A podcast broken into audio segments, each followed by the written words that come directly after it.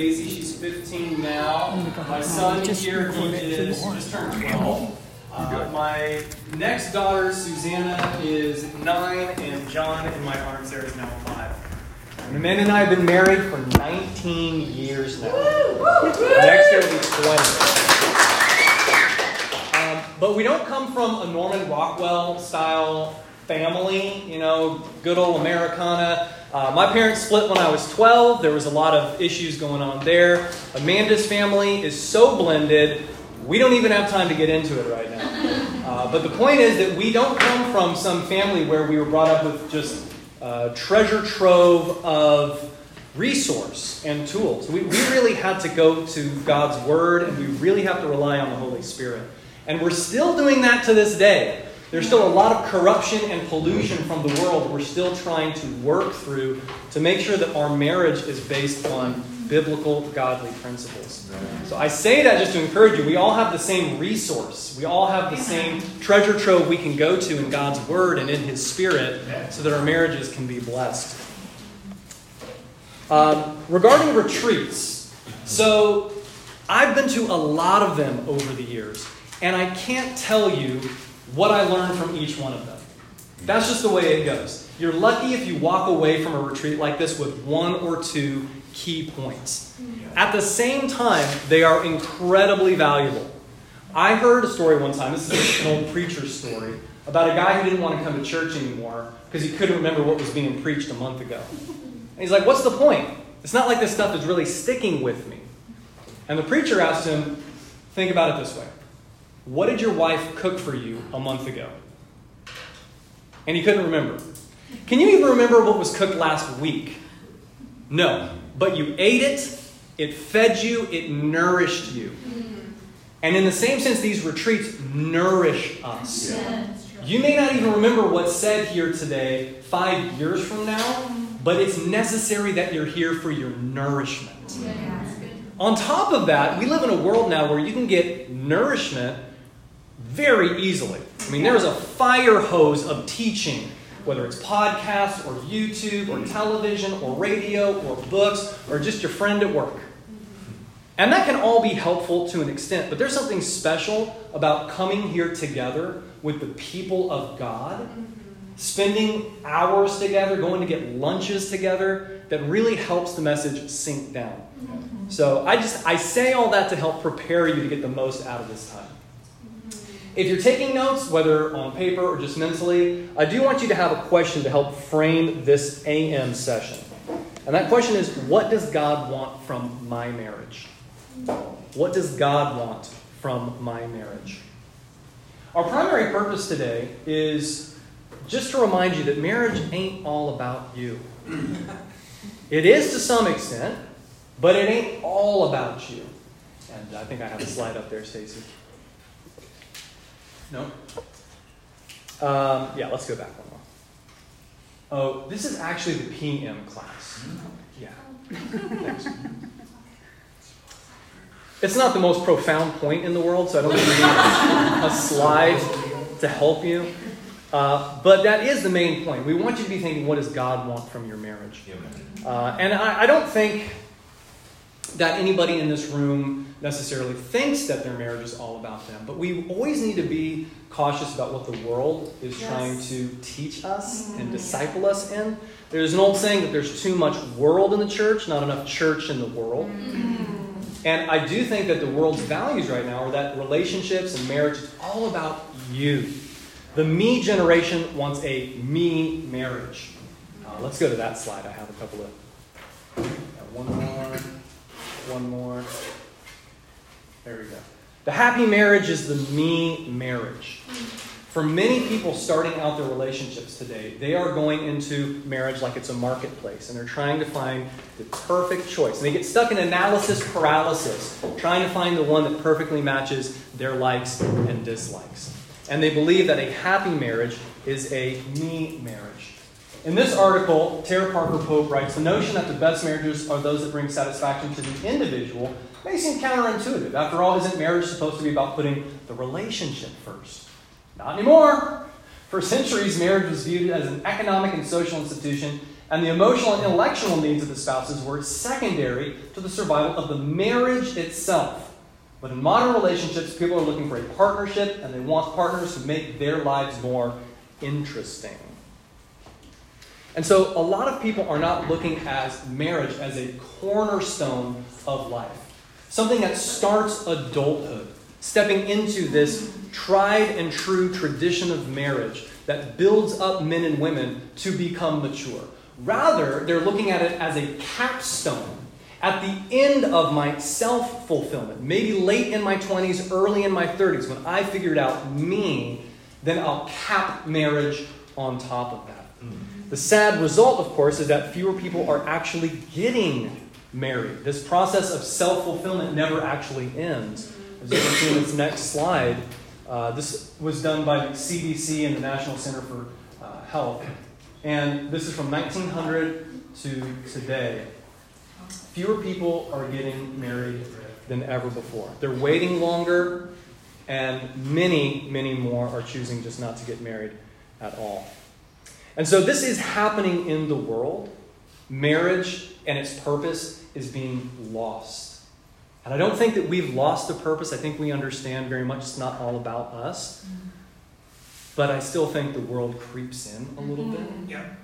And so a lot of times at marriage retreats, what we do is we talk about tips and tricks to keep your marriage spicy, you know, to keep the passion burning.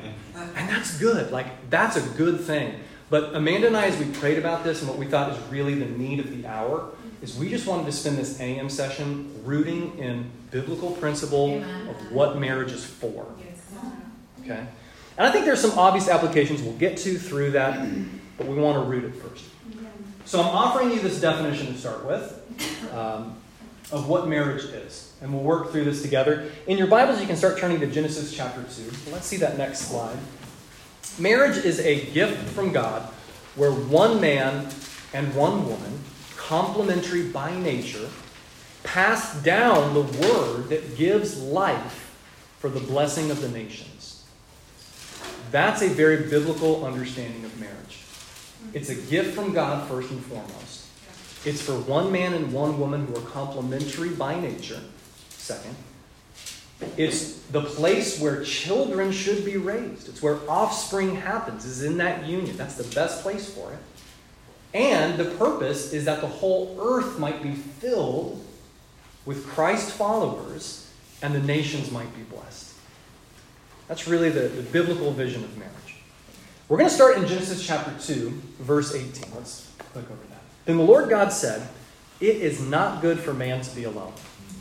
I will make him a helper suitable for him. First point marriage is a gift from God.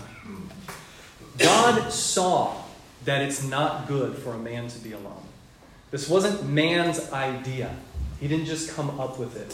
God thought about marriage. And we, as a society, didn't create the union of marriage as some man made tradition in order to keep money and property in a patriarchal system from generation to generation. No. God thought of marriage. He saw that it was not good that man be alone, and so he created woman. And he didn't just create woman so that she'd be an object to the man, but that she would be a co equal heir of salvation, and that the two might become one. We read on in verse uh, 22. And the Lord God fashioned into a woman the rib which he had taken from the man and brought her to the man. And then the man said, At last. Who sings that song? Etta James. Etta James. Right before Etta James ever thought up the lyrics to that song, Adam was saying, At last. This is bone of my bones, flesh of my flesh. She shall be called woman because she was taken out of man. The Hebrew is really interesting. Maybe you've heard this before, but he says, She shall be called Isha because she was taken out of Ish. Mm-hmm. The Hebrew corresponds to the way we use it in English also. Woman from man, Isha from Ish. There's a connection between the two. Next slide. For this reason, a man shall leave his father and his mother and be joined to his wife, and the two shall become one flesh. And the man and his wife were both naked, and they were not ashamed. So let me ask this For what reason shall the two become one? For what reason? Is it to keep property and wealth in the family? No, the reason that the two shall become one is because God first took from man and created woman. It was not man's idea. It was not just because the man really liked her, and that's why they get married. The reason why a man shall leave his father and mother and be united to his wife is because God created her. In fact, he actually took away something from man. He took a little bit away from him. So the man is having to find that wife to find a little piece of what's been lost. For this reason, a man shall leave his father and mother. He'll become a man as a cornerstone of maturity and adulthood and be united with his wife. James 1:17 says every good thing given and every perfect gift is from above coming down from the Father. Proverbs 18:22 says he who finds a wife finds a good thing. Marriage is a good thing. Every good thing comes from the Father. Yeah. Therefore, marriage is a gift from God. The significance of this, the reason why I'm saying this, and I think I have another slide here for this, is that if God created it as a gift, it's His right to mark the mm-hmm. boundaries of it. He gets to define its purpose. He gets to say when we should enter it, when we should leave it, or not leave it at all. He gets to define the boundaries. He is the molder and the shaper of the clay. One of the boundaries that God has made for marriage, of course, is that it is for one man and one woman. And He has made us to be complementary by our very nature. This is an ontological, or, or the study of being. This is an ontological reality. We are different by our very nature. The mystery, of course, is that we're also very much alike. You know, man went through all creation looking for a suitable helper, and none could be found. There's animals that are warm blooded, and we're like them. That wasn't suitable. There are even some that almost walk on two legs at times. Wasn't suitable. He needed something a lot more like himself that was still somewhat different. Now, there's a lot of teaching, like I said, a fire hose of information coming all the time. Maybe you've heard of the Ezer Kenegdo in Hebrew, the idea that she is a helper or an Azar, suitable, neged, to the man. Uh, what we don't hear a, a lot about is the, the, Greek, it would be the Septuagint or the Greek translation of the Hebrew Scriptures. And the word that's used there is uh, boethon kata. Kata meaning according to. This helps me wrap my mind around it a little bit because all the Gospels in Greek are written as kata. The Gospel of Matthew is kata matheon. The Gospel of Mark is kata markon. The Gospel of Luke is kata lukon. And so on and so forth. And it means according to. So when Matthew gives his gospel account, he's saying this is in accordance with what I witnessed. It has a likeness to my experience. It conforms to reality. It is true to what I've seen. It is according to me. And in the same sense, woman and man are in accordance with one another. There is an amazing similarity between us. We are deeply alike and at the same time wonderfully different. Let me share with you some of the ways that we're different got a slide here. Uh, one way that we're different is in our brain structure. Men's brains, on the average, are bigger. So, ha ha. At the same time, we don't use our brains as much as women do. Women's brains have more connection between the two hemispheres. So, this is a joke, and it's also kind of true when she says that you're only using half your brain at any time which means that men tend to compartmentalize a lot more. We tend to be a lot more single minded. If you think of hunters and gatherers, it's good for men to have a single minded, single track focus on the hunt. That's what we need to focus on, not what's happening over here. Our eye is on the prize. Sometimes that's a real benefit, sometimes it's not. If you think gatherers, ones that are picking fruit and berries and gathering, you have to have a wider vision, see how everything is connecting. Yeah. That can be a great benefit too, also can be a weakness. Other ways that we're alike or similar. I mean, men's bones are denser, men's hearts are larger. There's a lot of talk about this in field of medicine and how important it is to understand how men's bodies are different than women's bodies so that doctors can give appropriate treatment for men and women as different by nature. Yeah. Uh, at the same time, even though men get to say we have denser bones and bigger hearts, women live longer. so, you know, a whole lot of good that's doing us. the reason I bring all this up is to show that there is deep likeness and also wonderful difference between the two. We are according to one another, fit and suitable for one another, but wonderfully different. We're, we're like reflections. We recognize the reflection, but it's inverted. We're like a left hand and a right hand, both on the same body, very similar, but also very different. And before anybody says, yeah, well, they're almost completely different, try catching a ball that I throw at you with my left hand. You won't, because it'll be 20 yards that way. Okay? Because my hands are different. In the same way, men and women are very different. And the point I want to get to with this is that we should rejoice in the differences. You should rejoice that your spouse is different, wonderfully different than you. That's one of the things God created.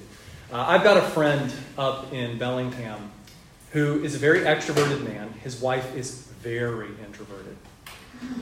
He spent the majority of his marriage believing that introversion was just immaturity and she just needed to repent. And he's recently become a Christian. Tony Latham actually helped him understand that actually, no, introversion is one of the wonderful ways that God has made us, right? Respect the difference of your wife. Um, I've talked a lot Amanda's going to talk a little bit about some of our differences and the way that she has learned to rejoice in them. Yeah. Should I just, I don't, do I get up? Do I switch sides? Switch sides? it's like that, what do I do with my hands? um, yeah, I think um, a lot of times we hear so much today like, oh, we're not compatible enough, right? How many times do you hear people being like, oh, we don't like the same movies and we don't like the same sports and we don't like the same things? And it's cool to have a spouse that you're into some of the same things, but I think God did design us a lot of times to be very attracted to somebody opposite of us. Yeah. I mean, how many of us in here feel like we're our spouse is opposite of like our personality? Like big time, big time. Um, and I am very grateful for that because Luke likes to describe us as I'm the balloon and he's the string. So he like keeps me grounded. if it were up to me, we would be living in the country like an Amish lifestyle with like cows and chickens and pigs, and I would just be like frolicking in a field of wildflowers and all this stuff. And yeah, he's like, no, we're been put in the ministry. We're here to like save souls and like, help people grow in the relationship with God. He keeps me grounded because then I'd be bored with that and go and do something else about three weeks later. So he's my string, and I'm really grateful for that. You know, um, personality wise, I'm like the manic pixie dream girl personality type, the ENFP, and he's an ISFJ. Um, and I need him. Like, I don't plan things, I don't like to plan things.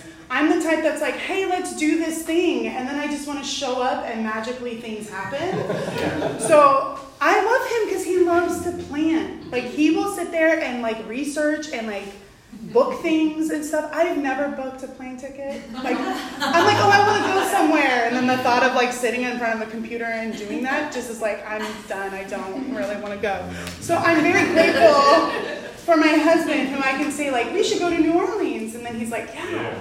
And then he's like, comes back and we have a whole itinerary and we just show up. And I'm like, whoa, this is fun. Um, but I mean, more practically, our personalities can cause some friction sometimes. Like, I really do not plan. When I say that, I don't. I don't like goals. I don't like. I don't like it. He really will sit there and do a pros and cons list and like think things through and research everything. And I sometimes can get really frustrated with like how long it takes. But as I've gotten older and I've learned to really see how a lot of times that's kept us out of trouble, because if I would have just like in my rash, impulsive decision done stuff, it's gotten us into trouble. Um, I have really learned to respect and love that about my husband. He, I need him, guys. If there were two of us, two of me in our relationship, it would be really bad. It would be really, really bad.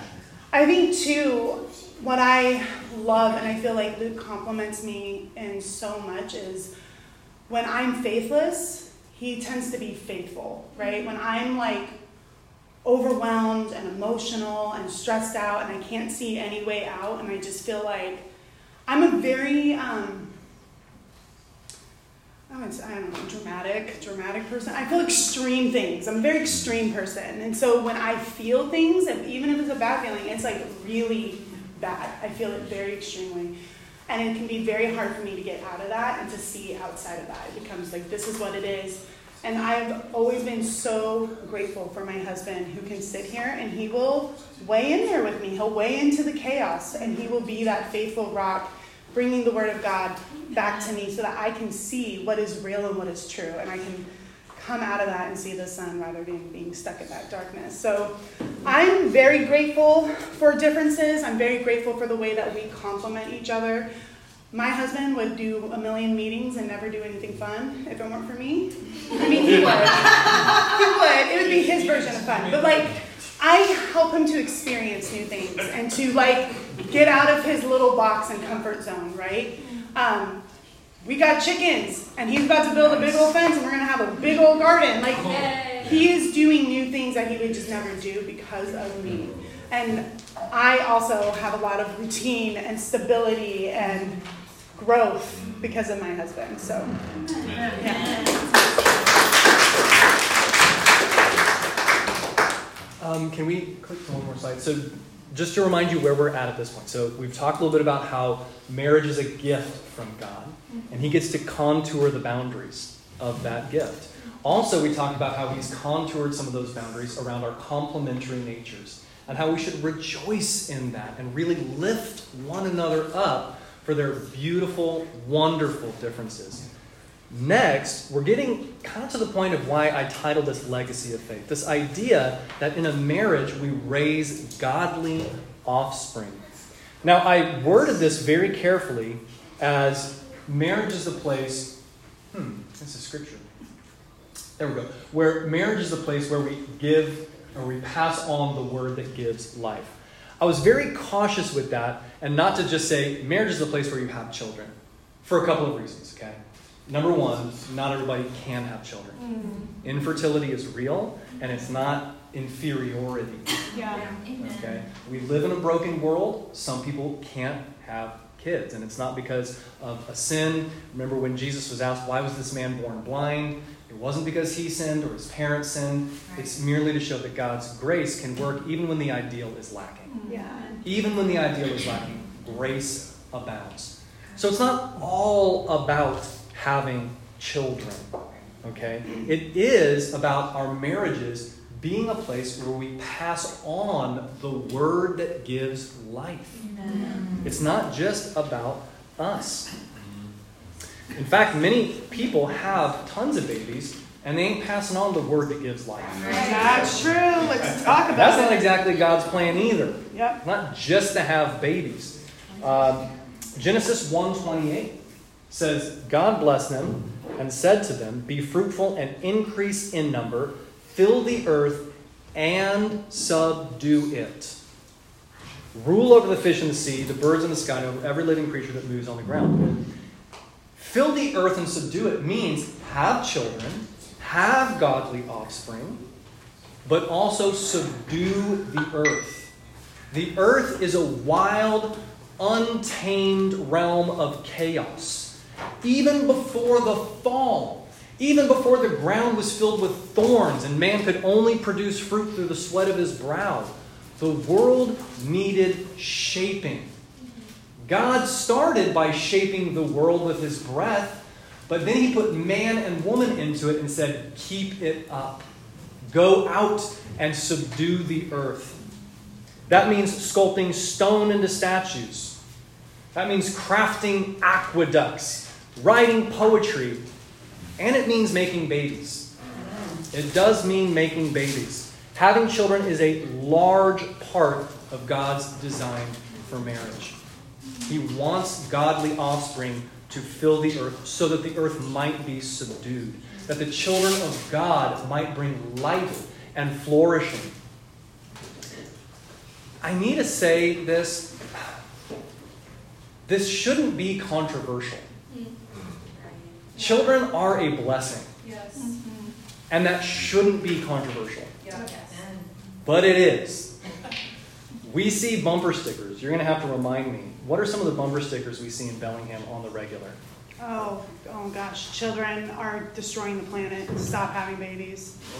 Yeah, do your part not to. kids. Do your Cats, not kids. yeah. Cats, not Cats, kids. not kids. Dogs, not kids. Seattle famously has more dogs than they do children. Yeah. Restaurants in Bellingham, dogs welcome, children not. Yeah. Yeah. yeah. yeah. Um, so again, there's a lot of culture or world in the church, even, and this has filtered into the church to some level. Um, I want to say too, this isn't a new thing. I mean, No. other cultures throughout history have also not really appreciated children because children cause you to give of yourself. They cause it your marriage to not be all about you. Uh, and there's been very noticeable examples throughout history, like Baal worship, where they would actually sacrifice their children to Baal. Uh, you think about the Roman Empire and how they would practice what they called exposure, which is essentially homicide. If they didn't want to have their children, they would just leave them outside the city gates to be exposed to the elements and die natural causes. The earliest hospitals and orphanages were started by Christians, oftentimes who would go out around the, the city gates and collect children that were unwanted. Even in Jewish communities, some of the Romans thought they were strange because all the Jewish women had their babies. Yep. They didn't kill their babies. And they thought, you know, you can take care of that. You know, there's ways you, you don't have to have all your babies. Yeah. Just recently on American Idol, Katy Perry got herself in some hot water because a woman came on and had said that she had four or five kids. Katy Perry said, You spend too much time laying on your back. Whoa. Katy Perry said that? Katy Perry said that. Then proceeded to tell Say this. something else. Then proceeded to. Yeah, right. People who live in glass houses shouldn't throw stones. Um, but she then proceeded to say, you know, with her wisdom, um, you're here now to pursue your dream. And I want to know that you're all in, fully committed for your dream. So there's a kind of worldly wisdom that appeals to us where we're like, yeah, like pursue your dreams, right? We live in the land of the free and opportunity. But then you come back and you're like, no, children need parents.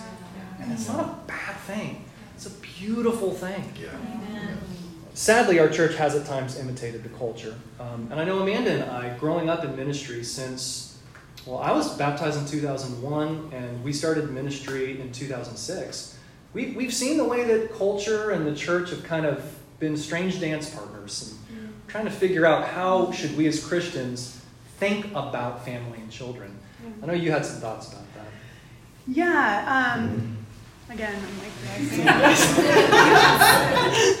it's going to be a strange dance every time I. Um, yeah, I think in our church history, I think the ICOC has done a lot of amazing things, right? I think we love the lost, we want to help the gospel spread. Um, but I do think that there are some things that we haven't always done right. And we all know that. We're all seeing a lot of the consequences of um, some of the decisions in the ICOC, but even now. But um, growing up in ministry in the ICOC was really interesting because the women before me, the generation before me, definitely had some really hard ships when it came to children. Like it was like they had to get permission to have kids. If they wanted more than two kids, they'd be told you can't do ministry because you can't effectively share gospel. Um, and literally, they would have to ask, like, can I have a baby now? And sometimes the answer was no. A lot of times it was. And then once they had kids, it was like, get this college student to watch your kids for every single event you're not even allowed to, you have to be at, and your kids, you can't bring your kid. Like, crazy. And we've seen generations of kids not want to become disciples. It's been actually really heartbreaking. I think a lot of us that have been around for a long time have felt the effects and the heartbreak from that. And so I'm like the generation after that, and so it's gone a little better, but there's still weirdness. Like, I have four kids, guys, that's not very common in ministry, and it was actually one of the things that made me want to come to the Pacific Northwest because everybody at the time in Seattle had four kids, four or five kids, and I was like, oh my gosh, these are my people. I've never seen this before. But I remember being pregnant with my third and having uh, one of the older women in LA be like, what is this, your fifth kid? Yeah. And I was just like, no. like you're skipping a couple numbers there. Um, but just feeling that like, like shame that I wanted to have kids, right? Like, like something's wrong with me or I'm not doing my job well enough. And I don't think that that ever really came to like just everyday members of the church, but I think that attitude towards children definitely trickled down. Yeah. Because we really did in the early days put this like you seek first the kingdom. You seek first the kingdom. Your families, everything comes second. The church is more important. You got to do this. Got to do this. And we had a lot of um, families really put their heart and seek first the kingdom and their kids were pushed to the side. Um, and guys, that's that is not a biblical attitude towards kids. Um, that is not the way God views kids. And so for me, like, I really want to encourage us to really understand the way God views kids. You don't have to have kids. You don't have to have four kids or ten kids. You can have two kids, that's totally fine.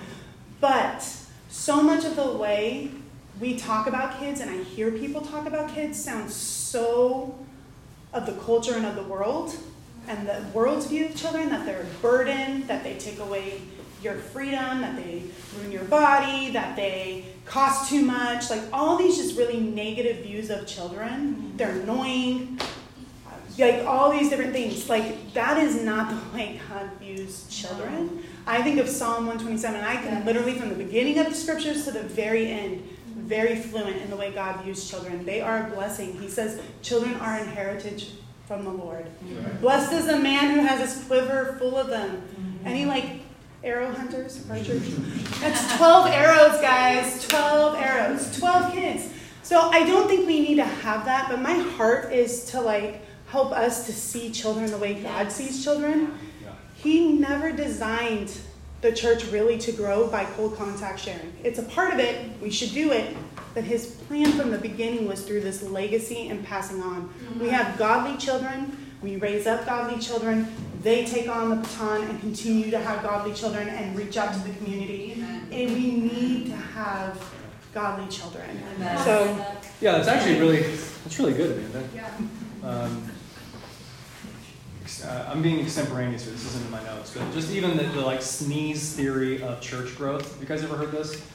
Sne- sneeze builds up, and then boom goes out like spores. And sometimes the church does that. It like gets bigger and bigger and bigger. And sometimes things get agitated in a church, and then boom, people go. The diaspora. Right? So like the uh, persecution broke out in Jerusalem, and the Christians were spread everywhere. And, and wherever they went, with their kids, with their families, they lived quiet lives and they, you know, went back to work and they did those things. But they met new people. And as they met new people, they shared their lives with them, shared the gospel with them. Yes. And this is God's vision. Mm-hmm. Fill the earth mm-hmm. and subdue it. Mm-hmm. It's both. Um, a couple things I want to add to what Amanda was saying too. I think um, kids are a burden. Let's, let's just say that. but in a really great way. One way you can think about it is that when you're a single person, your scale of love, relationship, happiness, it's kind of like negative 10 to positive 10. You know what it's like to feel pain, you know what it's like to feel great joy. When you get married, your scale of yes. love, happiness, is like negative 50, positive 50. You suddenly see colors you never saw before. You know love like you never knew it before. When you have your babies, your range goes from negative 100 to positive 100. Yeah. You know some pains that you've never known before, but you know some joys that you've never known. Yeah. So it's real, they're a burden, but they're also a great joy. And so the, other, the only other thing I want to say about this, um, before we, we read a little scripture on some practicals, is that I know some people have chosen not to have children. My advice, if you're choosing not to have children, is still spread the word that Amen. gives life. Yeah. You can wrap your arms around teens, yeah. bring those young ones in. You're still a part of the kingdom. You have children, you have spiritual little yeah. brothers and sisters that still need you. Love them and pour yourself into them. Okay? So the old saying, it takes a village. Yeah, it takes a village. It does. So Deuteronomy 6, let's read this together. Uh, Hear, O Israel, the Lord our God, the Lord is one. This is often called the Shema, because in Hebrew, here is Shema, so it's Shema Yisrael.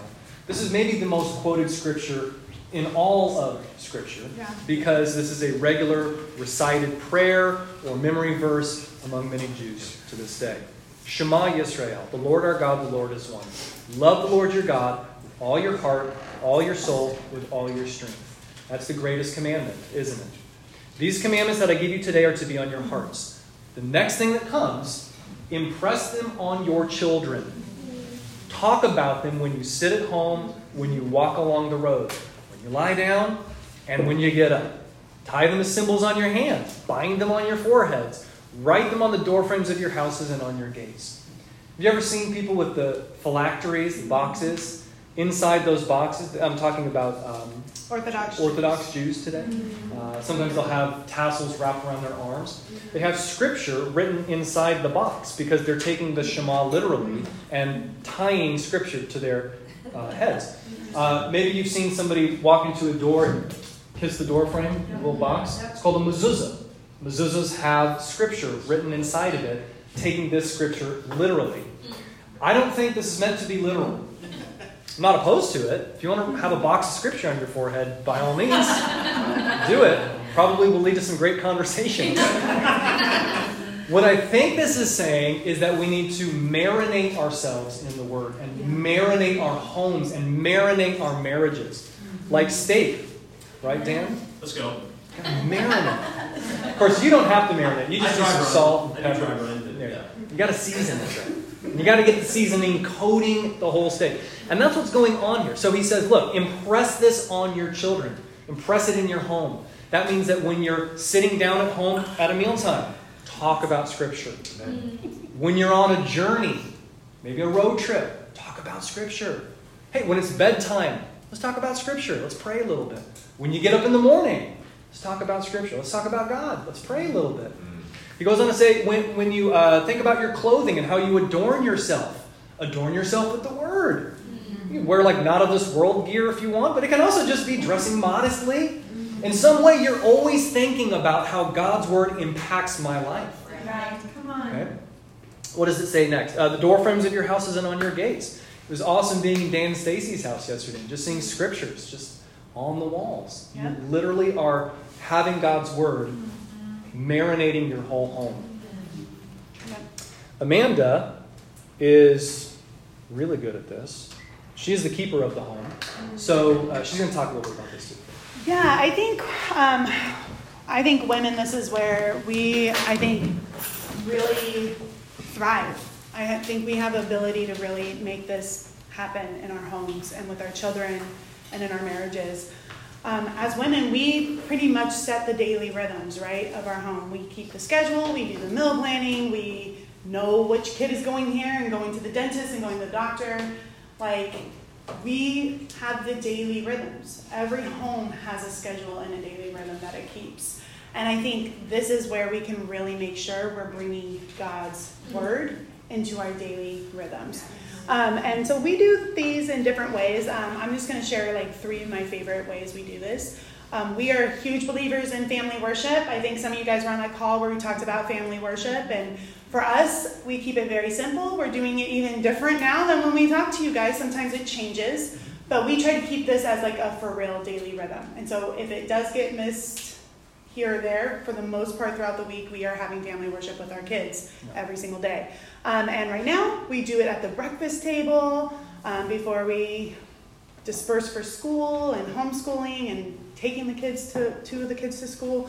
Um, and we're just reading. Um, actually, we're going through Timothy Keller's like daily devotional and prayers. So we'll read a scripture and a devotional, and then we read the prayer together and pray, and then we talk a little bit about it as we're finishing up our breakfast. Um, and that's what we're doing. That's our family worship with our kids every day. Um, but we just start our day off with the word. Sometimes that changes. Sometimes we do it at night at the dinner table. Sometimes it's before bed. Just where the season is. Sometimes we sing. We have longer family worship. So like during the summer, and we sing psalms or not psalms, hymns at the end. Like, but we try every day to do a family worship with our kids and just start their day off or end their day off reflecting on God's word. Um, we have been trying to practice a Sabbath and for us, the weekdays do not work. It just does not work um, with homeschooling and different things or school. So we have been fighting really hard to protect our Saturdays, which is very controversial.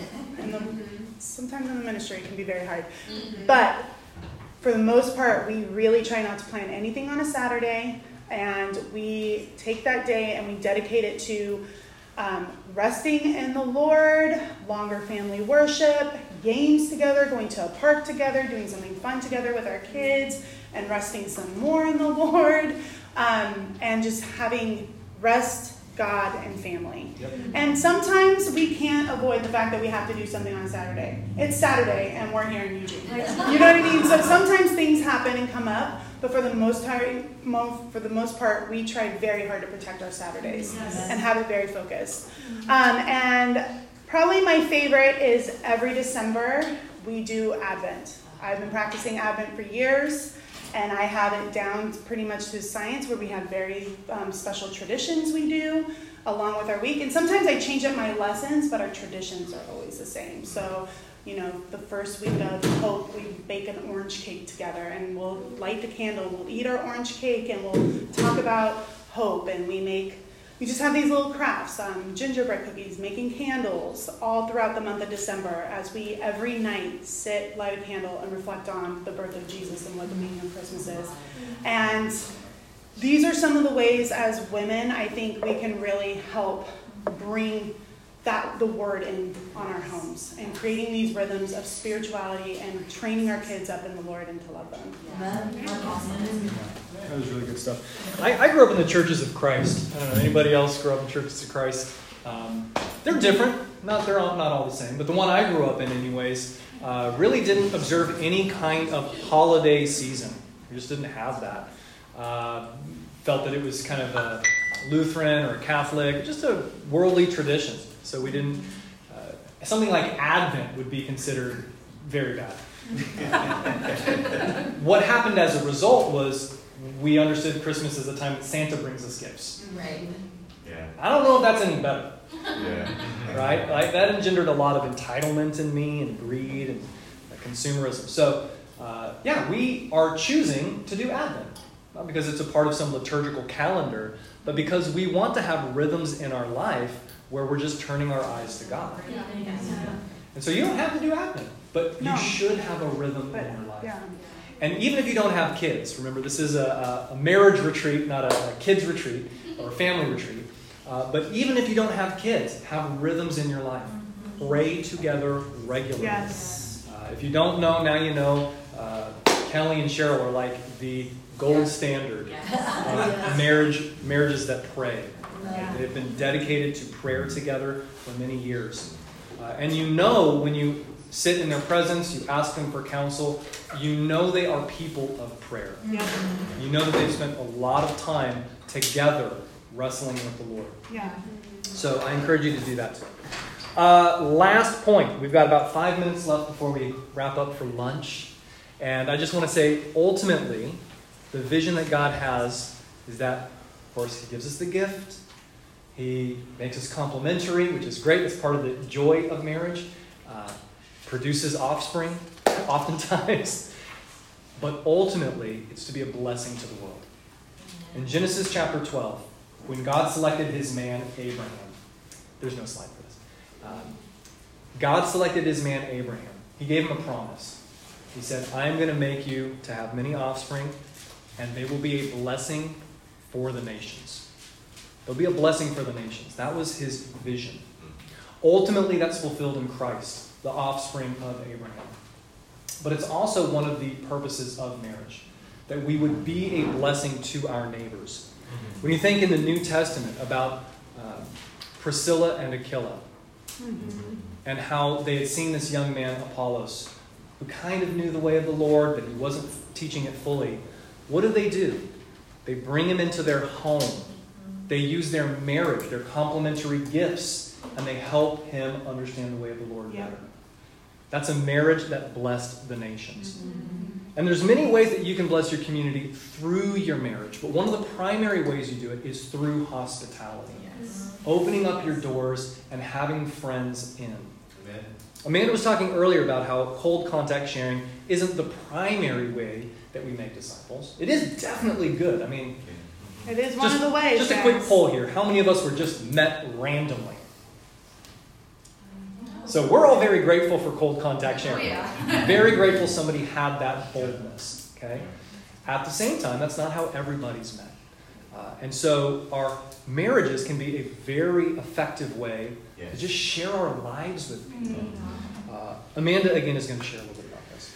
Yeah. Um, I just recently had like an interesting experience. We have this really great neighbor, Susie, my uh, nine-year-old. Her best friend lives across the street from us. Her name's Willow, sweetest little girl. Over at my house every day, leaves like three pairs of shoes. I don't know how many pairs of shoes that girl has because they are all at my house. But um, I, we've had her parents over for dinner a couple times, game nights, different things, but nothing had really super like click clicked between us. Super sweet, like get along very well. They're taking care of our chickens right now. She always does. We're gone all the time. She like always does our mail. Like they're awesome. But like we hadn't built, built that like really deep deep friendship yet. Just trying to build that with them. But they um, that show Parent Test. I don't know if anybody saw that. It came out. Was it Netflix, Peacock? Hulu? I don't know. It came on something. And she was watching it and she texted me and was like, hey, can we get together? Because I want to talk to you about parenting, my parenting. Mm, and I was like, what is this? And so she set it up. We went to Woods together, which is like the best coffee shop, guys. if you ever come up, I'll take you to Woods. anyway, so um, went to Woods, we had coffee, and the things she said, she was like, you know, watching this show, the families that really like spoke to me were the religious families and the mm. values that they were instilling on their kids that just seemed so timeless that I don't have because I grew up in an atheistic home and I don't know how to instill that into mm. Willow. And I was like, the whole time I'm praying for discernment because I'm like, do I invite her to church? Do I like you know like what, trying to like figure out like what what how I can be a blessing to her, mm. um, and she just brought up this situation that my daughter had with her daughter. Like they were sneaking something and like she called them out on it and they lied about it, both of them. They were like, no, no, we didn't. And they totally could have gone away with it. And Susie, my, my little girl, was like was heart stricken and she went like a minute later and she was like, Anna, I'm sorry, we were doing that. I lied. I'm so sorry. Will you forgive me? And she was so like overthrown by that. She was like, that's such a good example. Like Willow needs to see people do that, right? And so I'm like praising my dog. I'm like, yes. "Oh, you did good." like I'm just so proud of her. You know what I mean? Like she just really has such a soft heart. That's more her than I think sometimes even us. But, um, but you know, talking to her, she was like, "How do I instill these things?" You know, and so you know, we've invited them out to church and they aren't ready for that, but like just even encouraging her, like start reading the book of Proverbs yes. with Willow. You know, and I'm here if you have any questions, I can help you more. We could talk about you you know, you don't understand something. Um, but the point is like people are watching yes. watching our marriages, guys, watching our kids, watching our marriages. Luke and I are not perfect. For real guys, like I am not I mean Chris and Evie know me. I'm not I'm not naturally like a submissive woman. Like I'm not. That's not just in me. Like I have to really work on things. But um, and we're not we're not perfect parents and we're not perfect in our marriages. But people are watching your marriages when you're at work. When you're at the park with your kids, your neighbor, the kids' families that play with your kids, or the friends you have into your home, they are watching and they can see something different.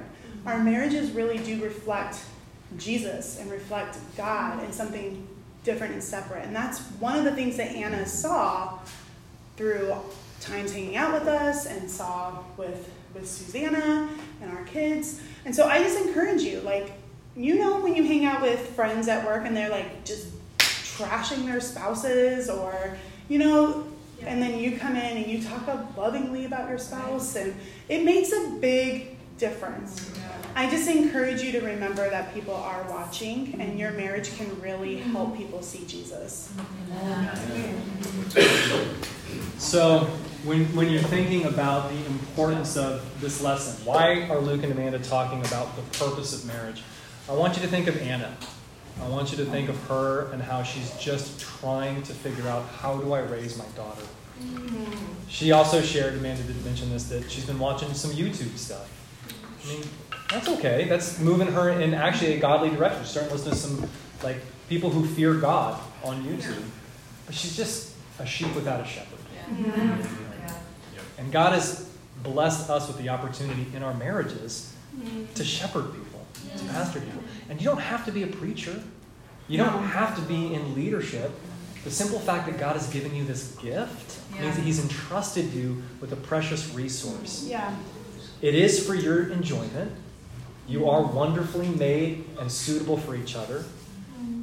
But it's for more than that, to yes. also be a blessing to the nations. Yeah. Let's think about these things and talk about them as we go out to lunch. And I'd like to just, you know, lead us in prayer before we pray. Father in heaven, we are so very grateful for the example that Jesus has given us of love. Uh, we're going to talk about that even in the afternoon, how he loved us the way that husbands should love the church. Um, or, sorry, I'm mixing up things. He loved us the way that husbands should love their wives.